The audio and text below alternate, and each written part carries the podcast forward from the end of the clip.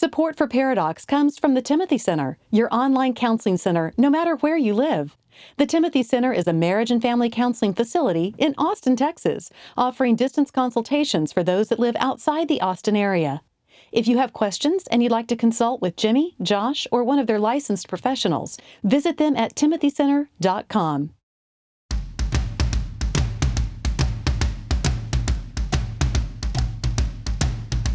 Recording live from Austin, Texas, a conversation about marriage and family that women will love and guys won't want to turn off. Dr. Jimmy Myers and Dr. Josh Myers are a paradox. Hey, everybody, God, welcome wow. to Pairadocs. I am Jimmy. You scared me, Jimmy. I know, I didn't want you to do the intro. Oh, good. We I changed it up a wanted to do it. Do it one more time. Hey, everybody, welcome to Pairadocs. You're so much better than me. I'm Jimmy, and you're Josh. You just want to talk for me now? And here are today's top stories. No, we're not doing that No, we're not. No, Lord help us. That was terrible. It was, you know what I wa- I was singing just before we came on? Just as I am. Baby, it's cold outside. Just a little anthem to sexual harassment. Yeah, I don't think you can sing that anymore. You know, I'm singing it.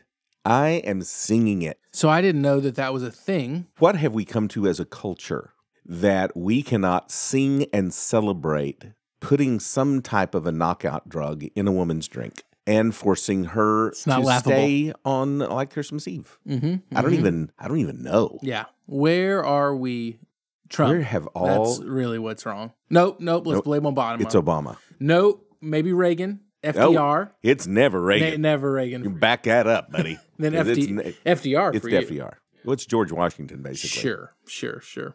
Or whoever penned the Magna Carta. I don't know who that was. Oh, Lord. So, in a couple of weeks, we're going to release an episode with an interview with Jeff Huxford. You'll hear more, obviously, about his story in the interview, but a concise version is that he was a physician, got into a severe car accident, had a traumatic brain injury, and then had to cease being a physician. And that got us thinking.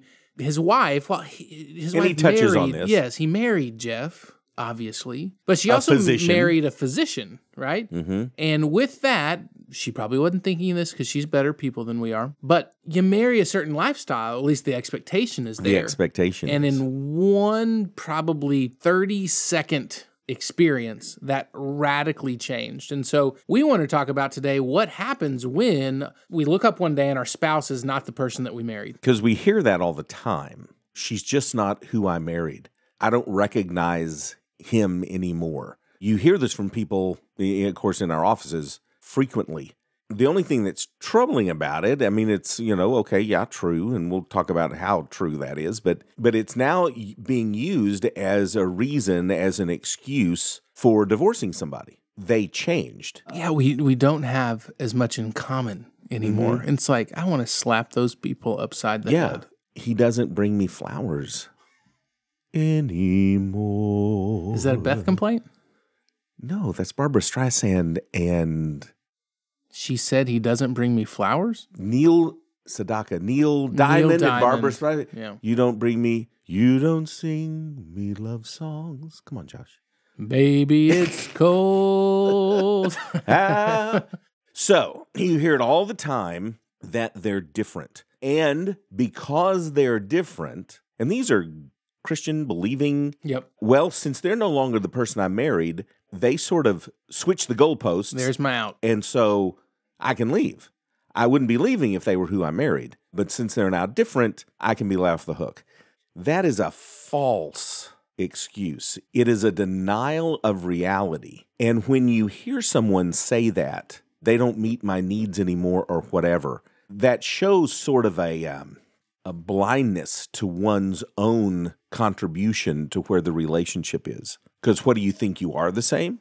Yeah, and that's I mean, change is inevitable. Necessary. Yeah, when we're doing it right, change is going to happen, and when we're doing it wrong, change is going to ha- like change is inevitable. When you use phrases like that, it is like saying, Boy, this relationship sucks, and it is all their fault. Because I've remained the same sweet, wonderful, thin person I was when we got married, and they're completely different and screwed the whole thing up. So it's this masterful way of dodging any and all personal responsibility for where the relationship is and shoving it all off on the spouse. It creates bitterness in our own hearts. and bitterness towards a person that it's real obviously in some cases it's their fault but really it's not their fault because change is coming change is inevitable And to your point, we are talking about medium sized changes. i haven't made that point yet but thank you for contributing or attributing Well, yeah, I me. think it's important up front to say it was to my point say Thank that you. it was Josh's point. thank you it was pre-show it was my point We We are not if someone comes down with a cocaine addiction that's not what we're talking about that is not something we accept. yeah We change physically. our spouse gets into an accident and is no longer a physician right like these that's even i mean that's a large change And I'm telling you, expectations have a lot to do with this. You know, we say, you know, in marriage specifically, one of the biggest problems that surfaces are unmet expectations. That we were thinking my spouse was going to be like this, having a family was going to be like this, my lifestyle was going to be like this. This was this was my expectation, and now that expectation is not coming true. I feel upset by that. I feel like someone pulled the rug out from under me because uh, my life is no longer what I expected it to be. And a lot of that can be just the the way our spouse looks physically. And when we talk about expectations, nothing outlines those expectations much more than physical or emotional or whatever, financial and lifestyle. Hey, we this is where we were going and this is what we were doing and we were going to live like this and we were going to have this lifestyle and now we don't. Josh, when we were dating, your memory was better, but now you can't seem to remember anything that I say. These types of things. Those type of things. Yeah. Josh, you know, when we first got married, you, You could look down and see your feet. 160, but Mhm. now. Uh, now one leg is 160. Do you ever remember when I was, or if I ever You were was never. 160? I think you're on your birth certificate is like 175, right? Whoa. Yo, you're just like, that is a huge kid. what a baby! So the changes that aren't breaking the law, Mm-hmm. that aren't harming to self or others, abusive, these are the things that are going to happen inevitably, and we cannot allow bitterness to They have in. to. They're common. They're natural. And these changes are good. We don't want to be who we were when we were in our, in Beth and mine's case, you know, 20 years old. I am so thankful that we are not 20 years old anymore. So some change is good, some change can be challenging, but all change is normal and just in the process of maturing and it's absolutely necessary. And which is why you tell people, you know, you didn't marry a lifestyle, you married a person because the person in the case of of someone where, you know, financially and lifestyle wise it doesn't pan out, but the you know you married the same person but but the other expectations weren't met.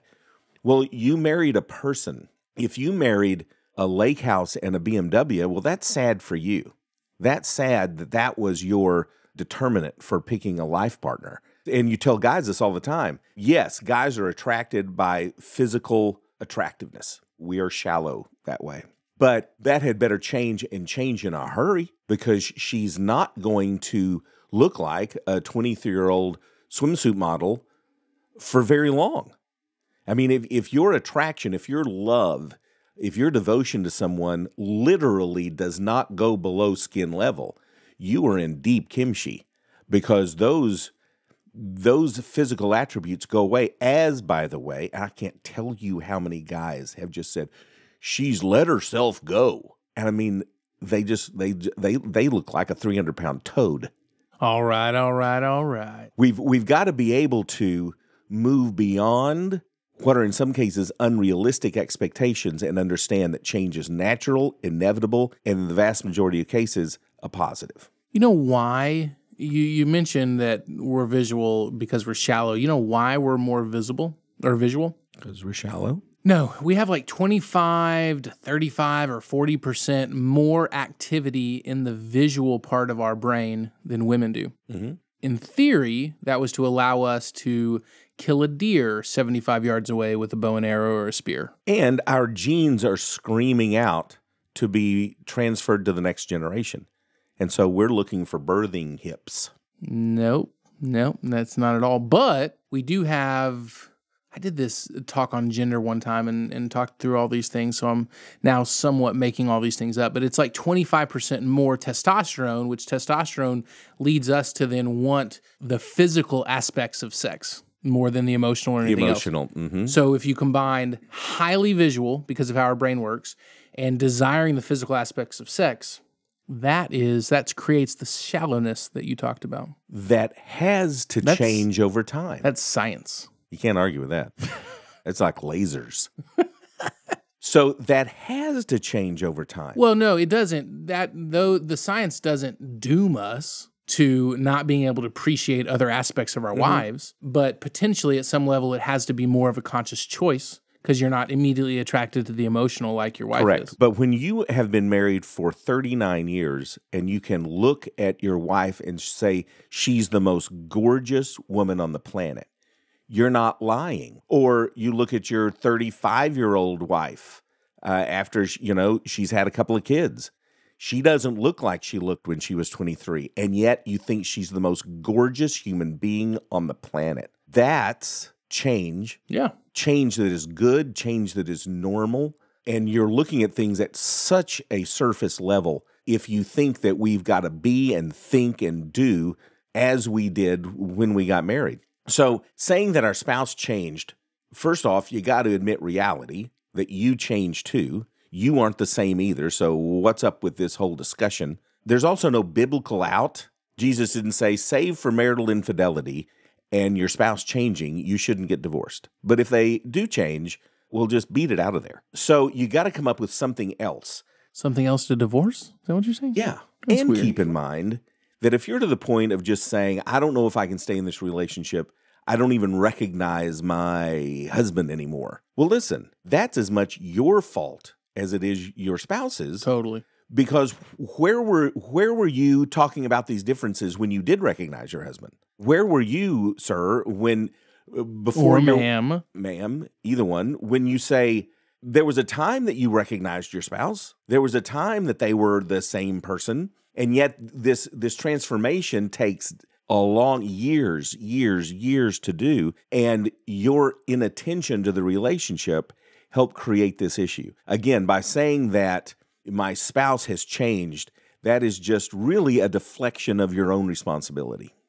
My solution is pretty similar to what we've been saying, but I would say expect it. You have to expect the change because then it won't surprise you. Be the change, Josh. Ah, Hope and change. fight the power. Be the change. So you have to expect change so it doesn't surprise you and bite you in the whoopsie. You also have to choose. So, with the change of your spouse, you have to choose your spouse over your feelings of disappointment or, you know, feeling gypped or taken advantage of. You have to choose the person that is your spouse over the emotional reaction to that change. You also have to, and this is before he or she changes and after, you have to live a life in community. If you're isolated and all you have is your spouse and you look up one day and you're different and changed, well, now you're just more isolated. And we go crazy in isolation. But if you're able to be in community, hopefully that community can not only help you through the change of your spouse, but also help your spouse through the change as well. Because your spouse, also, no matter the change, is also struggling and confused and doesn't necessarily know how to change the change or whatever. So the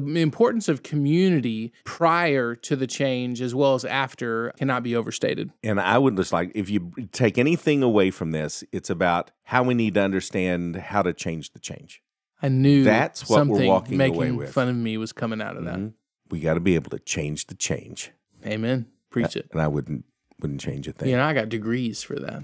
For change changing. Stop it. That's what I would tell people. And ch- change the change. All right. So if you ever hear those words come out of your mouth, Change the change. slowly reach up and then slap yourself right in the face because it ain't legit. ParadoxPodcast.com. You can check out this episode or any previous one. You can also find us on our socials. If you want to follow Doc Jimmy Myers uh, on Twitter, you can receive 65 tweets a day All on articles and really that he hasn't ever read. I read them all and, and I you correct do the not. grammar. Well, then you shouldn't be them. getting paid because that would be all you'd be doing is reading the 100 articles. oh, they're good. You can find his socials there as well. We appreciate you guys for listening. See ya. Pairadocs is produced by Billy Lee Myers Jr. For more about Billy, go to therapywithbilly.com. For more information about our Pairadocs evangelist, Julie Lyles Carr, go to julielylescarr.com. And if you want more details about what was discussed on today's show, go to paradoxpodcast.com.